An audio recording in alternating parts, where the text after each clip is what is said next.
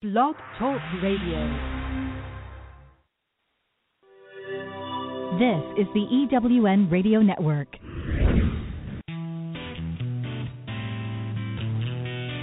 Welcome to Thriving Entrepreneur with your host, Steve Kidd, third-generation minister and business coach.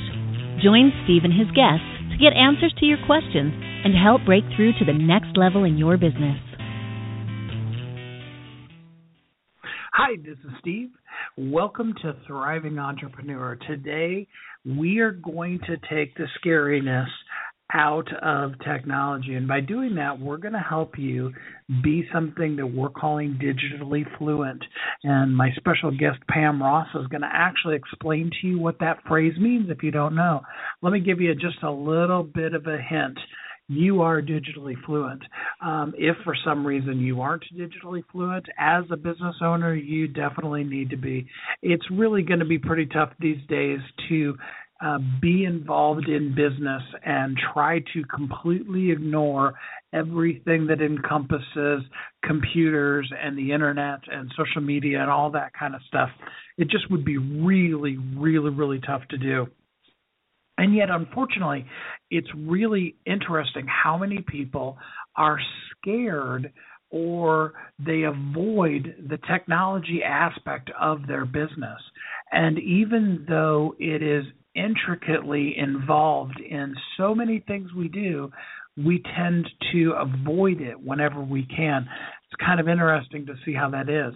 Now, if you were to take any normal 15, 16-year-old, they're so digitally fluent. I mean, they live in their phone. I mean, they will sit next to each other in school, on the bus, at home, wherever, and they will have conversations via their phone rather than using their mouths and actually just talking to one another.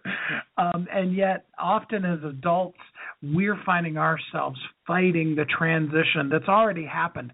It's not like the internet's a new thing that just started last week.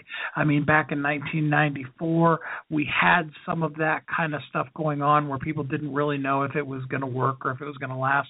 But these days, let's be honest, the internet's here to stay. I mean, that's the easiest way really of saying it.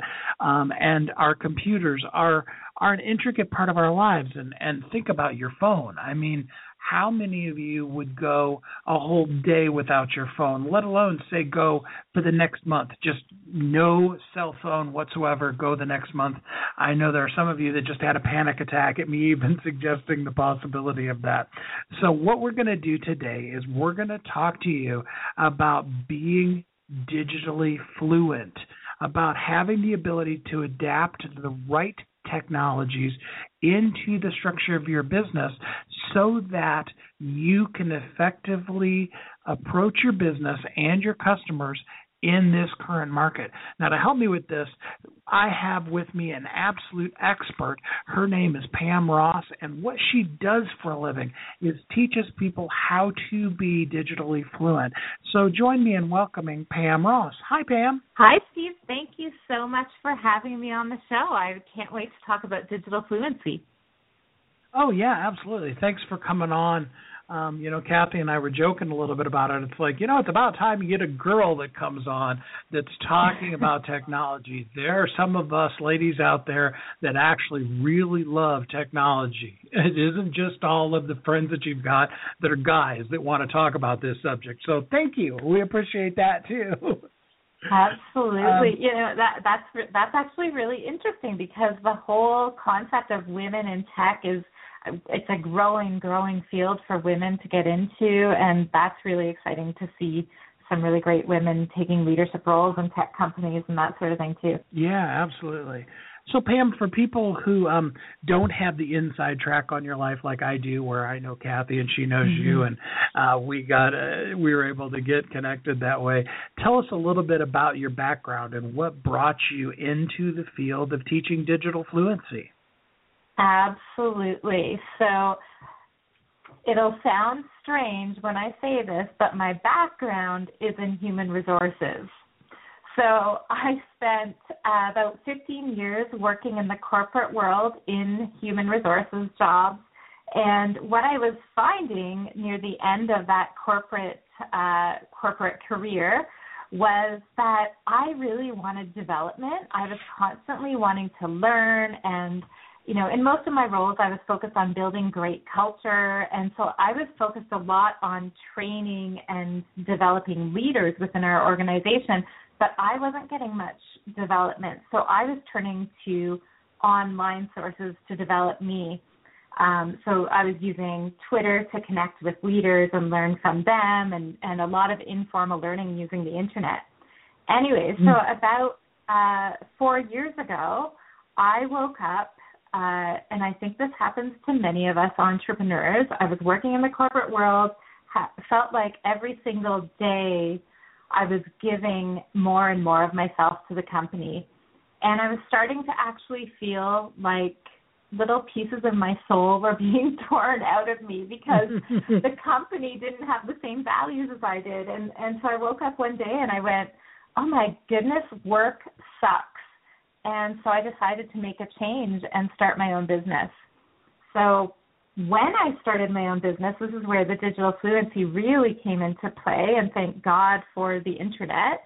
I started my business having a really small network.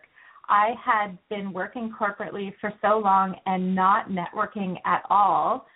And so I knew nobody except for those people that I had worked with over the past 15 years and a few of the people I'd met on Twitter. So I used Twitter and social media to build my network and build my business, and it's been amazing.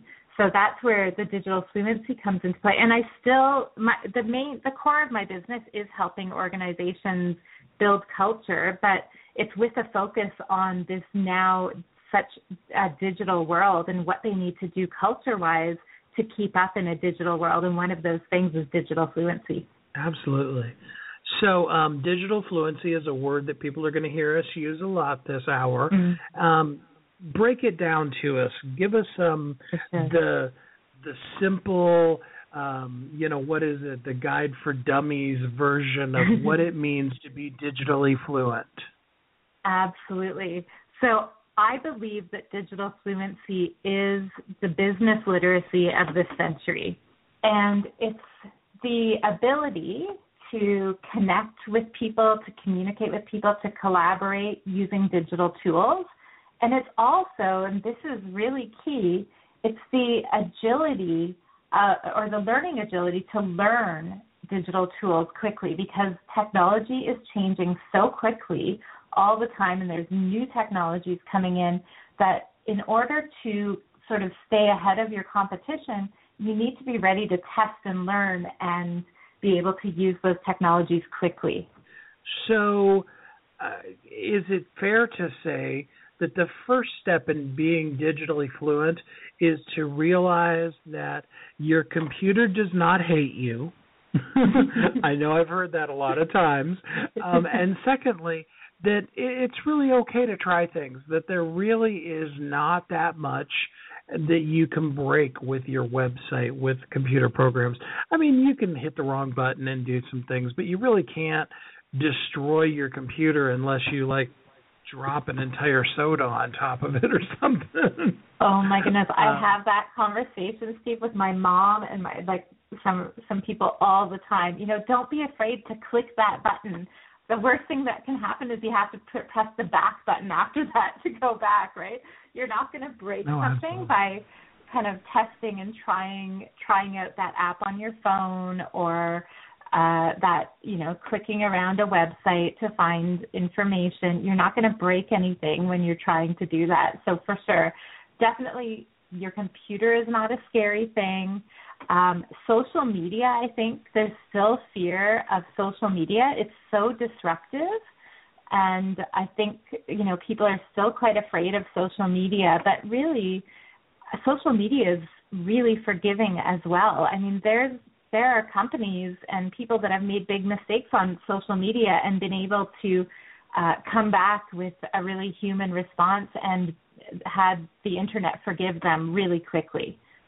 In the end, the two things that I think are most key is, A, you want to be authentically, genuinely yourself.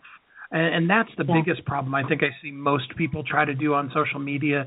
You know, we see somebody that's a real bigwig, you know, somebody like Lisa Nichols, you know, I mean, all of us, I've said often that, you know, Lisa could read you her grocery shopping list and inspire you, you know. All of us wish we were that inspiring. Yes. But then we come to our social media and we're like, well, I can't measure up to that, you know. And so we either, A, we try to emulate Oprah or Lisa or people like that, or B, we just don't try at all, when in fact, all we need to do is be us. I mean, if God had wanted a second Oprah, he could do that, but he doesn't need another Oprah. He already had her. She's done all the things that she's done for the world, and now what he really wants for us to do is to really shine what's unique and brilliant about us, and that's when you know, social media can really shine for you. Absolutely. That's the thing about social media. You don't have to be Oprah to build an amazing brand around yourself. You don't have to be Lisa Nichols to inspire people. You can be yourself, and you now have the opportunity to converse with people, to create and share content online, to build your brand and connect with people that you never would have had the opportunity to do before. So it's amazing, the opportunity and potential. Yeah, and that's why it is so important that you be digitally fluent, and that you embrace that word. So I know even myself, as I was putting together the show, I was like, yeah, do I want to use the word digital fluency? Is that going to turn people off, you know? You know, because I've heard that from so many different people, and the truth of it is that being digitally fluent is as simple as saying, hey, you know what, I'm willing to give it a try. And maybe that's what it should be, being a willing digital trier. I know that's great English.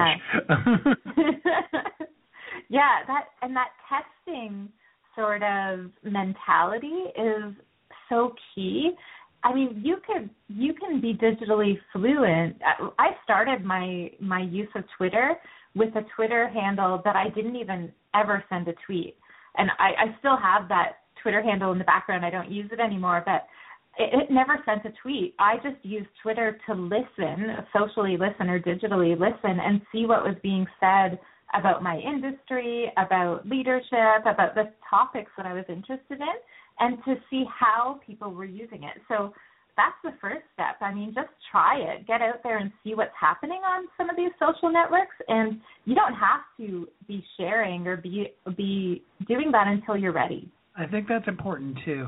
Nobody's forcing you, and you don't have to take any steps beyond what you're ready for, but just dip your toe in the water. See what's going on out there. Expand your ability to take in the information. The thing that really made the internet take off, and I remember the culture of it back in 94, 95, the really early days of the internet, was that everybody just shared everything. It was amazing. Sometimes I even miss it, you know, because there's a kind of a culture of exclusivity these days. And in the early days, everybody just shared, you know. It was like, how did you do such and such? Oh, well, here you go. Let me send you the file. This is the program I use. You know, you can use it too. You know, and that is the core of what really makes the internet work, is people sharing themselves, their knowledge, their information, and their lives with other people.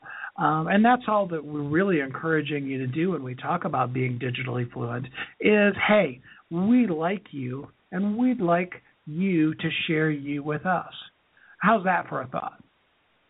That's so true. And I still find that, especially with those people that are active on Twitter. So I mean, I'm active on almost every social media channel there is, including the new, and I shouldn't say I'm active on them. I have tried every social media channel there is, including, you know, the new Meerkat and Periscope for streaming videos that just came out over the last couple of weeks. I'm constantly trying these things, but I have found for that openness that you talk about, Steve, that it's still there with those people that are really active, especially on Twitter. I have been so fortunate to meet like thousands of people, and how I use Twitter is actually to connect with people in real life, or IRL, if you're on Twitter and only have 140 characters. So when I found when I meet these people in real life, they are, first of all, just like they seemed on Twitter, and just as so their persona on Twitter is exactly what they really are. That authenticity really exists, and they're so open to sharing what's working for them, how they've built their business. You know, I got so many tips and so much advice from people that I had just met on Twitter, so much more than from people I had known for years that were maybe a little bit more closed off. So the social world really kind of, it thrives in those open people. Absolutely. So now that we've hopefully gotten you a little bit interested in maybe trying some things online and on your computer and different stuff like that, we are going to take a short break, and then we're going to come back and we're going to give you some specific help on some specific things that you can do to be digitally fluent. We'll be right back. Hi, I'm Sandra Yancey, founder and CEO of eWomen Network. One of my mottos for business owners is, you can't do it alone. Whether you're in the startup stage of your business or you're scaling, you can't grow without relationships to provide support, wisdom, and new customers. eWomen Network is your home to connect with other women entrepreneurs who have been where you are or are experiencing the same challenges. We have chapters across the U.S. and Canada that have monthly events featuring our trademarked process called Accelerated Networking, to ensure you get the contacts, resources, and leads you need to grow your business. And once you become a member, you get many benefits, including 2 one-on-one coaching sessions, unlimited access to our membership database, your own personal profile page, and discounts on products and services with our business partners such as UPS and American Express Open. Join the eWomen Network community and let us help you live your dream. For details, visit eWomenNetwork.com. Hi, this is Steve Kidd, the host of Thriving Entrepreneur. I want you to know you are uniquely brilliant. You were created for a purpose. The world needs you. As some of you know, I'm blessed to work with my amazing wife, Kathy, and together we want to help you thrive. Our website is wehelpyouthrive.com. That's what we're passionate about. That is what we do. We help you thrive in both your life and your business. We are so excited to be bringing to you Thriving Entrepreneur every week, and we want to help you thrive in every aspect of your life and business. To show you how grateful we are for you listening to our show, and more importantly, to help you on your road as a thriving entrepreneur, I have recorded Chapter 1 of my book, 10 Things You Must Have to Thrive in Life and Business. This chapter is about finding and following your passion. I wrote it with the intent of helping you find and develop your passion so that you will share your unique brilliance with the world. You know that we are created for a purpose, and we want to help you shine. So just for listening, we are giving you the expanded audio version of Chapter 1 of 10 Things You Must Have to Thrive in Life and Business. To have all you do be something that you are passionate about. All you need to do is go to wehelpyouthrive.com/radio and enter your name and email address. Go to wehelpyouthrive.com/radio to hear about all our shows and to get your free gift today. Welcome back to Thriving Entrepreneur. Hi, this is Steve, and I'm here with Pam Ross, and we are talking to you today about being digitally fluent. And like I said in the last segment, really all we're trying to do is encourage you to just try some things. You know, some of them you're going to like, some of them you're not going to. One of the things you'll find in social media is there are certain different types of platforms of social media that you're really going to like, and there are some of them that don't appeal to you as much. Some people are really into, you know, like YouTube videos and things like that, and other people, they're like, yeah, it's kind of a waste of my time.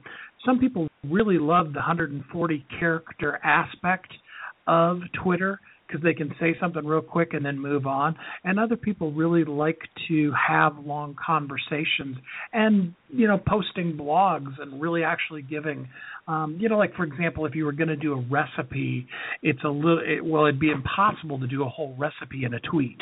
You know, I mean, unless the recipe is grab two pieces of bread and slap some peanut butter on it and slam them together. I'm not even sure if I got under 140 characters with that one.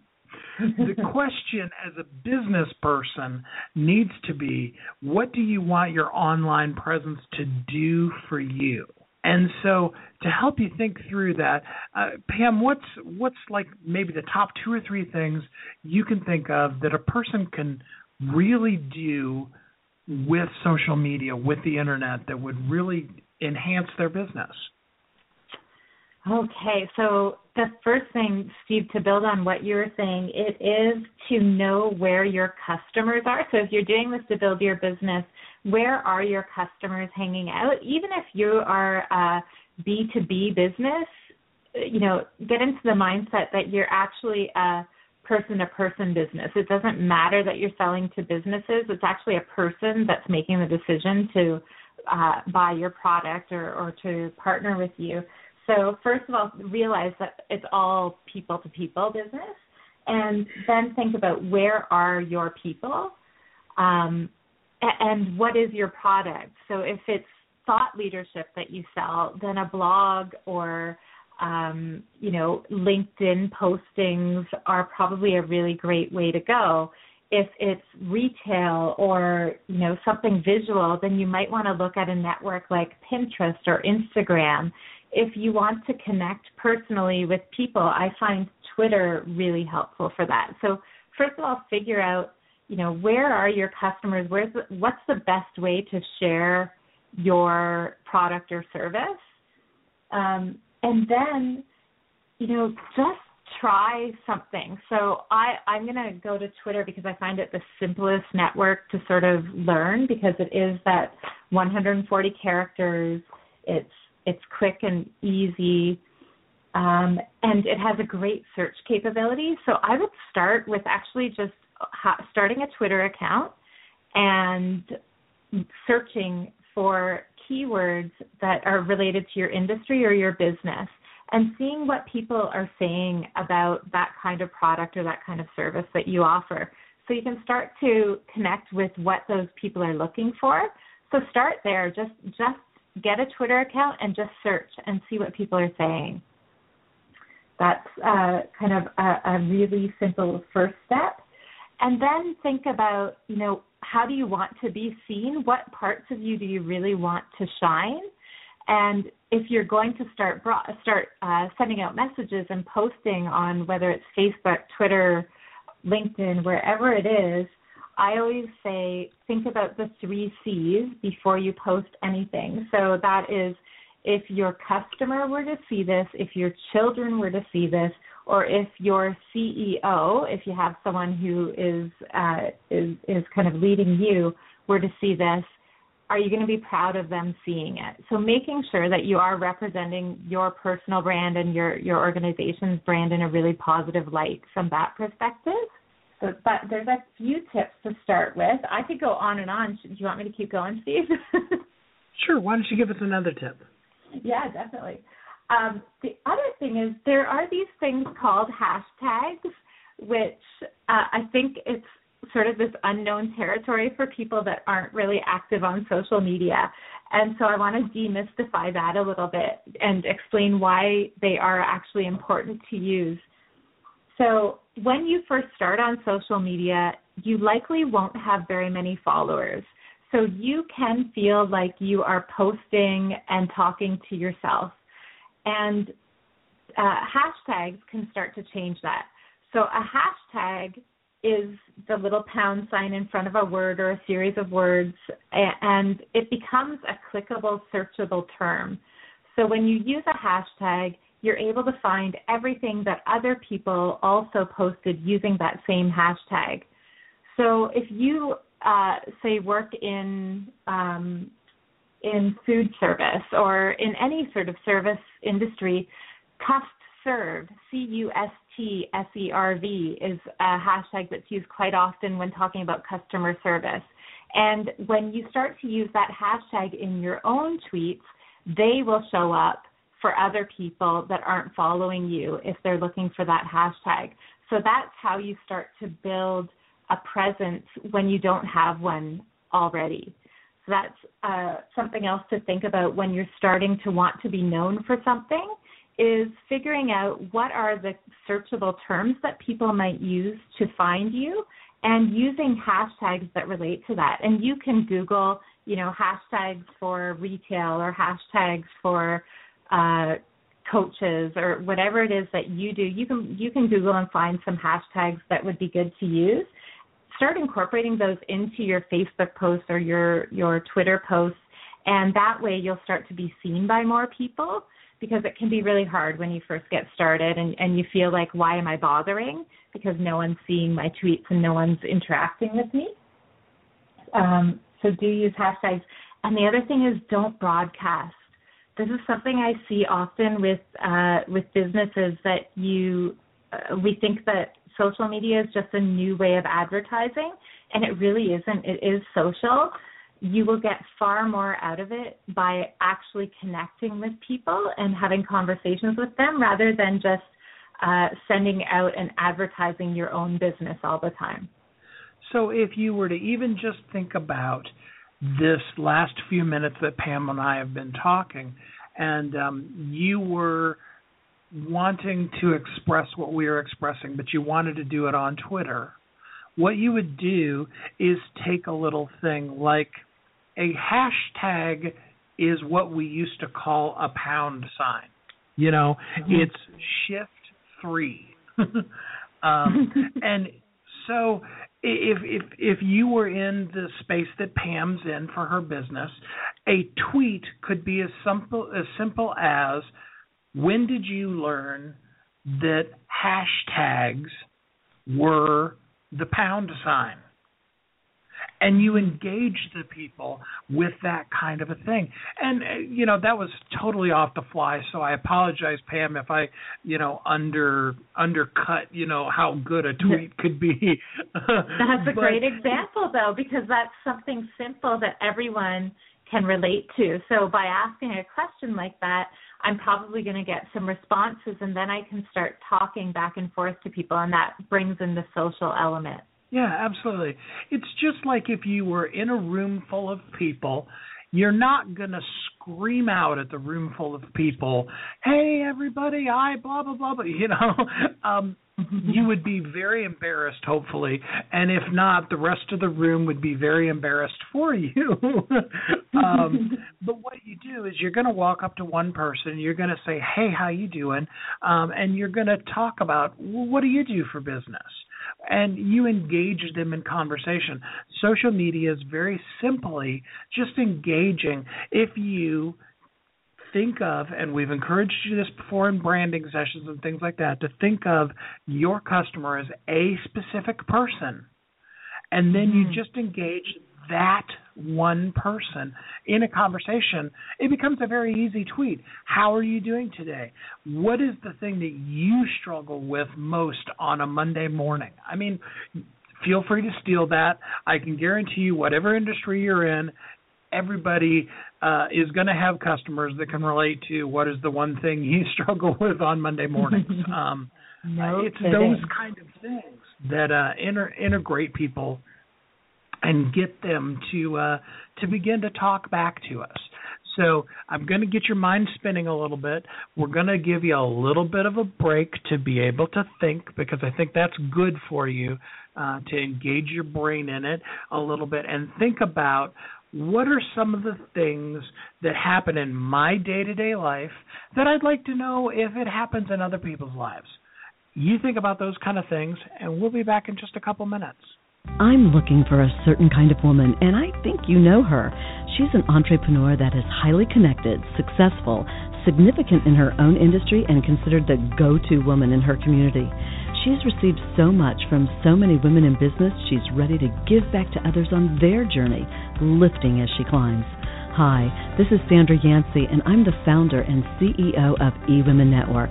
I'm looking to connect with the woman I've just described who lives in your community so that we might have a conversation about how eWomen Network's proven success system can provide her a platform to elevate her success and ability to support women in business. Our international community of managing directors are influencing the speed of success for women in business around the world. If that sounds like something that you want to be part of or know someone we should talk with, send an email to managingdirector@eWomenNetwork.com. That's managingdirector@eWomenNetwork.com, and let's start the conversation. This is the EWN Radio Network. Hi, this is Steve Kidd, the host of Thriving Entrepreneur. I want you to know you are uniquely brilliant. You were created for a purpose. The world needs you. As some of you know, I'm blessed to work with my amazing wife, Kathy, and together we want to help you thrive. Our website is wehelpyouthrive.com. That's what we're passionate about. That is what we do. We help you thrive in both your life and your business. We are so excited to be bringing to you Thriving Entrepreneur every week, and we want to help you thrive in every aspect of your life and business. To show you how grateful we are for you listening to our show, and more importantly, to help you on your road as a thriving entrepreneur, I have recorded Chapter 1 of my book, 10 Things You Must Have to Thrive in Life and Business. This chapter is about finding and following your passion. I wrote it with the intent of helping you find and develop your passion so that you will share your unique brilliance with the world. You know that we are created for a purpose, and we want to help you shine. So just for listening, we are giving you the expanded audio version of Chapter 1 of 10 Things You Must Have to Thrive in Life and Business. To have all you do be something that you are passionate about. All you need to do is go to wehelpyouthrive.com/radio and enter your name and email address. Go to wehelpyouthrive.com/radio to hear about all our shows and to get your free gift today. Welcome back to Thriving Entrepreneur. Hi, this is Steve. I'm here with Pam Ross, and we're talking to you about being digitally fluent. What we're really actually talking to you about is just simply actually living a social life. I think most of us do, and we just don't realize that we do, and or we're really good in social situations, but we don't really realize how easily that connects over to social media. So, Pam, what are some examples or ways that we could help people understand the connections from what you would normally do socially and how that relates to social media? For sure. So, I mean, first of all, it is that conversation on social media. So, you know, responding to someone else's post on Facebook or LinkedIn or a tweet on Twitter, you know, replying to their question or adding to a conversation about an article they've written or a blog post. That's one thing. And then where I find social media so amazing is when you take those digital relationships into in real life relationships. And one of the best ways to do this is when you're going to a conference. Nowadays, every conference you go to, almost every event you go to has a hashtag associated with it. We just talked about those hashtags. And it is amazing how you can use that hashtag to connect with people that are at the same event, having conversations about the things you're really passionate about or interested in, and then, you know, following that hashtag conversation, converse with them to meet them in real life. So I'll give you an example. I go to a lot of conferences. And one example is the Canadian HR conference, HRPA conference. There's over 4,000 people at this conference. And so it would be really hard to find people that I want to meet without knowing where they are through the day. So we've had some really huge success with using the hashtag for the conference on Twitter and saying anybody who's interested in meeting up in person at, 3:00 on Thursday afternoon, let's meet at this room and we can, meet in real life. And by doing that, you're all of a sudden taking some of those digital information, those digital tweets and conversations and relationships and bringing them into real life and being able to meet people and connect with people. And what happens is when you meet those people that you've already talked with on social media, it's a much faster connection. So it's not like going to a conference and just passing out your business card to everyone.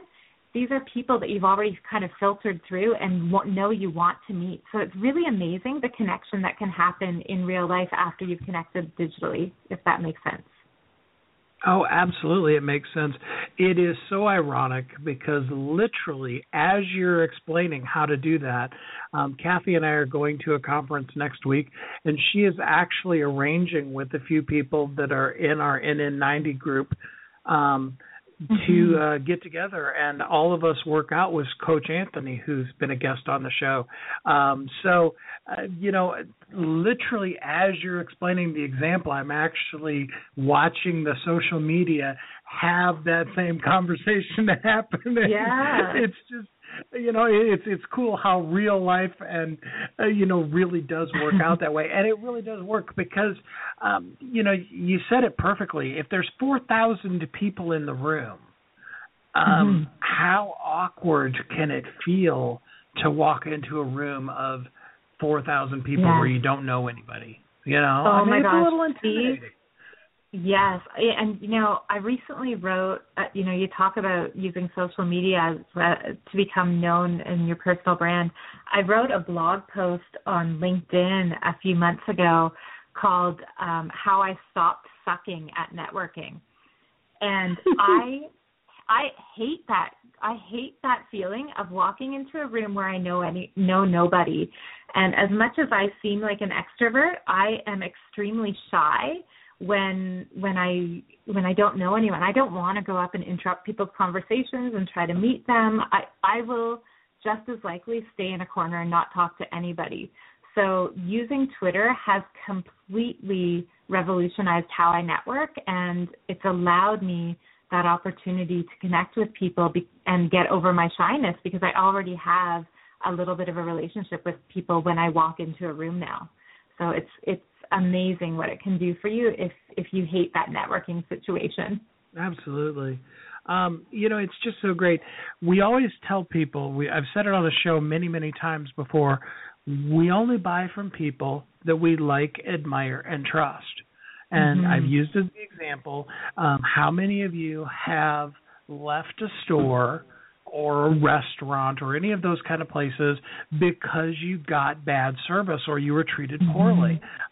There's just too many options, even for basic things like groceries, going and getting a gallon of milk. If somebody's really super rude to you, you're going to just say, okay, I can go next door and buy milk. I don't have to get it here.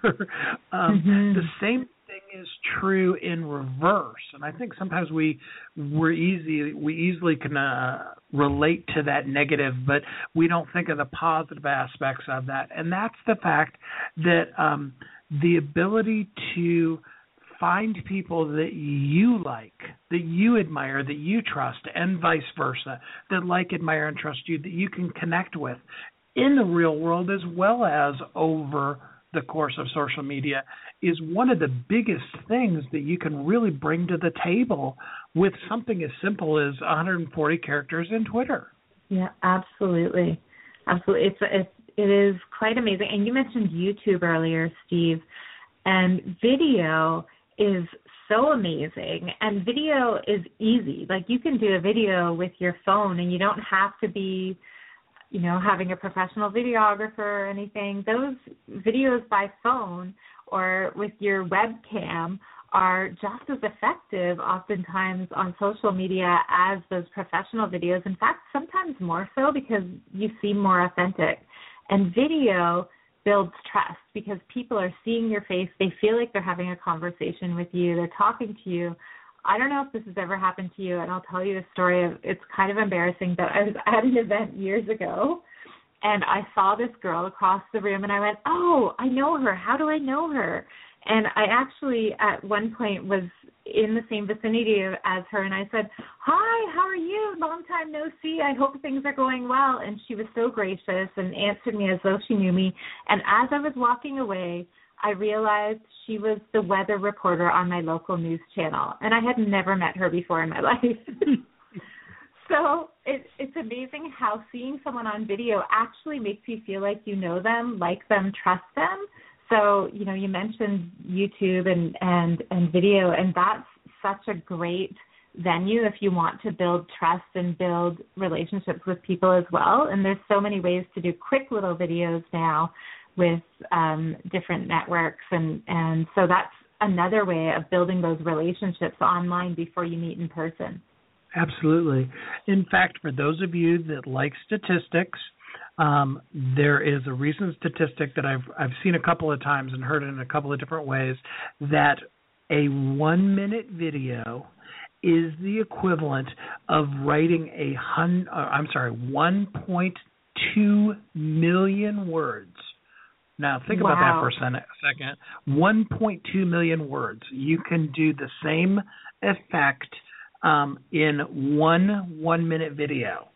And to just drive that home even more so statistically, people are 70% more likely to opt in if you make an opt-in offer on your website via video than they are if it's just words. So if you have, you know, an opt-in on your page that says, you know, get my free 8-step program on how you can be rich next week, sounds great. I'm sure that it wouldn't really work. Where can I find that program? Yeah, really. But, you know, as impactful as those words would be if it was really true, the truth of the matter is having the person sit in front of a video and do 30 seconds to a minute explaining how it is that they can actually make you a multimillionaire next week if you just opt in, people are 70% more likely. And that's an extreme example, but regardless of what your opt-in is, 70% more click-throughs by having that video rather than having it in text. Wow. And Steve, so you've just inspired me to add video to my opt-in, which I should mention because it might be of interest as it's related to the topic, because I've written, I do a keynote presentation all the time about communication, leadership, business in a digital world. And I wrote an ebook called How Social Media is Changing Business and What to Do About It. And so my opt-in includes that ebook plus a series of tutorials that you get for free in your email box, and they actually walk you through some of the stuff that we've been talking about with a screencast. So I'm actually walking you through, you know, how do you use a hashtag? Here's how online. So it's like step by step. But I don't have a video introducing that. So now I feel like I'm going to get off this show and go and make a video for my opt-in. Absolutely. Well, and it's a perfect lead-in, because what we like to do for this last commercial is, rather than play the recorded commercials, is actually do it live. And I really like to encourage all of you that are listening. Obviously, you've gotten some great information from Pam, and so you're going to want to do more with her after the show. After you've listened to it, the next thing you want to do is go, well, you know, I kind of got this hashtag thing, but I don't totally understand. Could you explain it to me in more detail, Pam? Well, it just so happens that Pam actually does have that all ready to give to you for free. How about that? So, Pam, can you tell us a little bit, what can people do to opt in, to get to know you more, and to work with you? What would be the best way for them to do that? Absolutely. So my website is pamross.ca, Canadian website, And the opt-in is right there on the front page. It's probably not as front and center as a lot of people do it. I don't have a pop-up or anything. It's just right at the top of the page. You can opt in with your email address and get that ebook and those tutorials. And what the core of my business is helping entrepreneurs or entrepreneurial organizations build really strong culture. And that includes everything from building strong trust within and about their organization with customers and building innovation, digital fluency, and agility within their organization. So and branding your culture, really differentiating what your business is all about and what it means to work for you and work with you. So that's what I focus on, and digital fluency is just one part of that because it's so important for entrepreneurs and businesses today. And I think that's so important because your business really needs to have a culture. It needs to be something that everybody is bought into and that everybody is rowing the boat in the same direction. You know, there's nothing worse than you got 5 or 6 people in a boat and 4 of them are going one way and 2 are going the other direction. You know? Yeah. And as an entrepreneur, like, how do you decide? So I work with entrepreneurs. If you're hiring your first person or your 50th person and trying to figure out, you want to keep the feeling, like, why did you start your business? What is it that you love about it? And how do you keep that love that you have for what you do and for the business that you're growing as you add people? How do you bring them in and induct them into the organization so that they're rowing in the same direction, to your point? Absolutely. So that's Pam Ross, PAMROSS.ca. That's right. I mean, couldn't be much easier of a domain name to be able to go and find. You should definitely, I encourage you to opt into that and get some of this information and have Pam help you. So what we like to do here at the end, Pam, is really leave people with some things that they could do immediately. We've given you lots of concepts and lots of, how-tos and what-ares, but now let's talk to them about specifically what could a person do right now today that would impact their ability to be more digitally fluent? So I'm going to go, like I said, to my simplest network, and I am going to suggest that if you're not on Twitter, sign up for a Twitter account at twitter.com. A few things to help you get started. Put your real picture into into your profile, and then search in the search bar at the top of Twitter. You can search for search terms. Search for some search terms related to your business and see what people are saying about that business and choose some people to follow based on that. So that's really simple. If you're already on Twitter, take a look at your last 10 tweets. And are you broadcasting and using that as an advertising place, or are you actually having conversations? And if it's all broadcasting, I recommend, at least 50-50, but even more so 80-20. So 80% of your tweets being conversations with people and less about broadcasting your business. So take a look at that and start changing the way you're actually interacting and be more social, authentic, and human on that network. Absolutely. It's really key, and Pam gave us such a great secret, and she said it so simply that I hope everybody caught it, and that is the hashtag. That's the # hit Shift 3. If you're totally unfamiliar with it, hold the shift button down and hit the number 3. That's a #. That's now called a hashtag, okay? Right. It's so important, but it's also so useful because with those hashtags in there, you can type in a word, and people that have been talking about that, that have put those hashtags in their posts, those results are going to come back up, and then you can see what are your customers talking about. It is so important that when we talk, we're using the words that the people that we're talking to would actually use. I'll give you a perfect example of that one, Pam. We did a research project a couple of years ago on the word car, C-A-R. And it turns out that if you're a U.S.-based and somewhat Canada, but mostly United States only based company that the word car is like 89% of the searches use the word car if you're talking about anything to do with cars. On the flip side to that, if you're anywhere outside of the United States, they don't use that word at all. It's like less than 10% of the searches because they use the word automobile. Mm-hmm. So if you have an audience that is U.S.-based and you're dealing with cars, you'd want to use the word car. But if you have an audience that is broader than or outside of the United States, you would want to use the word auto, because that's the word they use. You want to get to know the words your customers are using so that you're talking their same language. What's another tip? Yeah, what's another tip that people could do right now to become digitally fluent? You know, it's really about just trying things. I mean, the first step is really sit down and think about what you want to, where you want to connect with people and where your customers are. So, you know, look at Pinterest, look at Twitter, look at Facebook.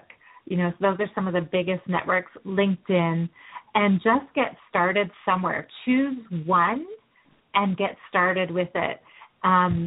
You know, certainly download my ebook. Will give you tons of examples of what different businesses are doing on social media and how it's been successful. So that will give you a good starting point. It actually has places for you to take your own notes. It asks you questions. How could you use this? What would be your related example? So it walks you through how to use the examples for your own business. But you know, the first step is just trying something, just making an account and looking at what people are doing in that network to connect and to share their knowledge and content. So important. It's really, really important that you know that you're not going to break the whole internet. I have heard people say things. Some of them are very funny. You know, I knew one person who literally was afraid to hook up the internet to their computer because they thought their entire house was going to get a virus, like the toaster was going to get a virus because of the internet. It's really, in spite of some shows that I've seen on TV that I like, I wonder if people are getting scared by some of the things they show on here. It's really not a scary place. And for the most part, you're going to find that people are there and they're waiting. They're literally waiting for you to share what you do well with them. But if you don't share it, they won't know. It isn't a field of dreams thing where if you just build it, people are going to flock to you in droves. But it is a situation where when you share your unique brilliance with the world shows up and they're glad to see it. Whereas if you're just pretending that you're, you know, Oprah 2.0, people are going to see through that and they're really not going to be interested. If they want to hear from Oprah, they're going to follow Oprah. Mm-hmm. Yeah. And I mean, you can take a look at some people like, Peter Aceto is the CEO of ING Direct, which is called Tangerine here in Canada, Bank, and he is extremely social. Like, see how he interacts on social media, and that'll give you an idea of what's really working. Or Ariana Huffington, very genuine and authentic on social media. Even Richard Branson shares quite a bit. I don't know for sure whether Richard Branson actually does his own social media. I'm guessing he has a team.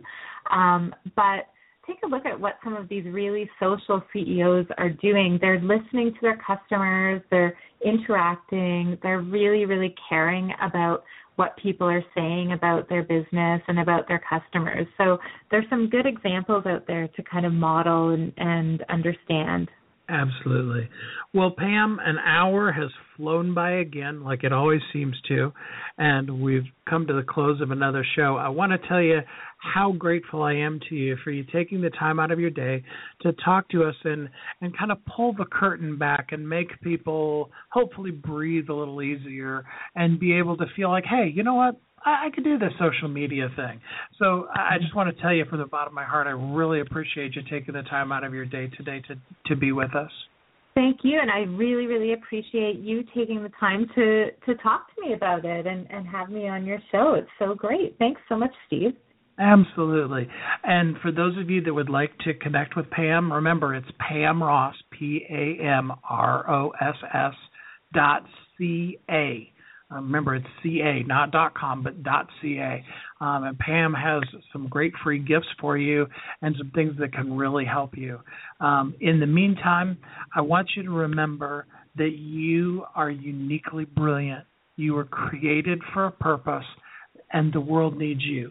Kathy and I are here to help you shine your brilliance in everything that you do. I hope that you'll join us again next week. I have a very exciting, for me, guest that's coming up. The gentleman's name actually is Don Crowther. Don's been in internet space since the inception of the internet back in 1994. He's one of the literal gurus in the space of social marketing and social media. One of the people that actually predicted the downfall of MySpace before Facebook really was known by anybody. And Don's going to take some time next week to share some things that you can do in social media and take this conversation that we had today one more step further and help you become a real expert at social media. In the meantime, remember, like you said, you're uniquely brilliant and you need to let that shine and live each of your days as a thriving entrepreneur. Have a great week. Thanks for listening to Thriving Entrepreneur today. If you want to get your question answered, send an email to questions@wehelpyouthrive.com. We look forward to you joining us again next time.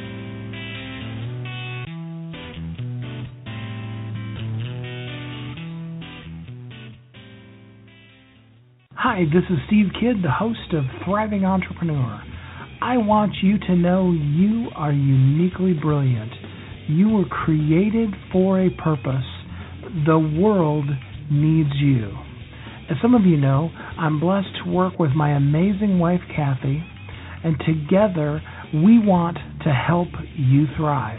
Our website is wehelpyouthrive.com. That's what we're passionate about. That is what we do.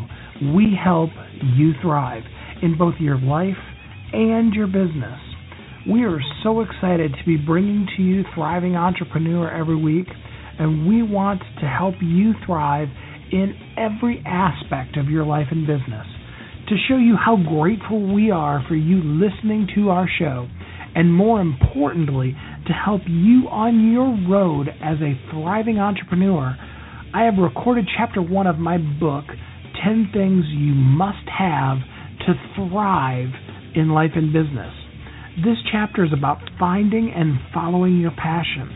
I wrote it with the intent of helping you find and develop your passion so that you will share your unique brilliance with the world. You know that we are created for a purpose, and we want to help you shine. So just for listening, we are giving you the expanded audio version of Chapter 1 of 10 Things You Must Have to Thrive in Life and Business. To have all you do be something that you are passionate about. All you need to do is go to wehelpyouthrive.com/radio and enter your name and email address. Go to wehelpyouthrive.com/radio to hear about all our shows and to get your free gift today.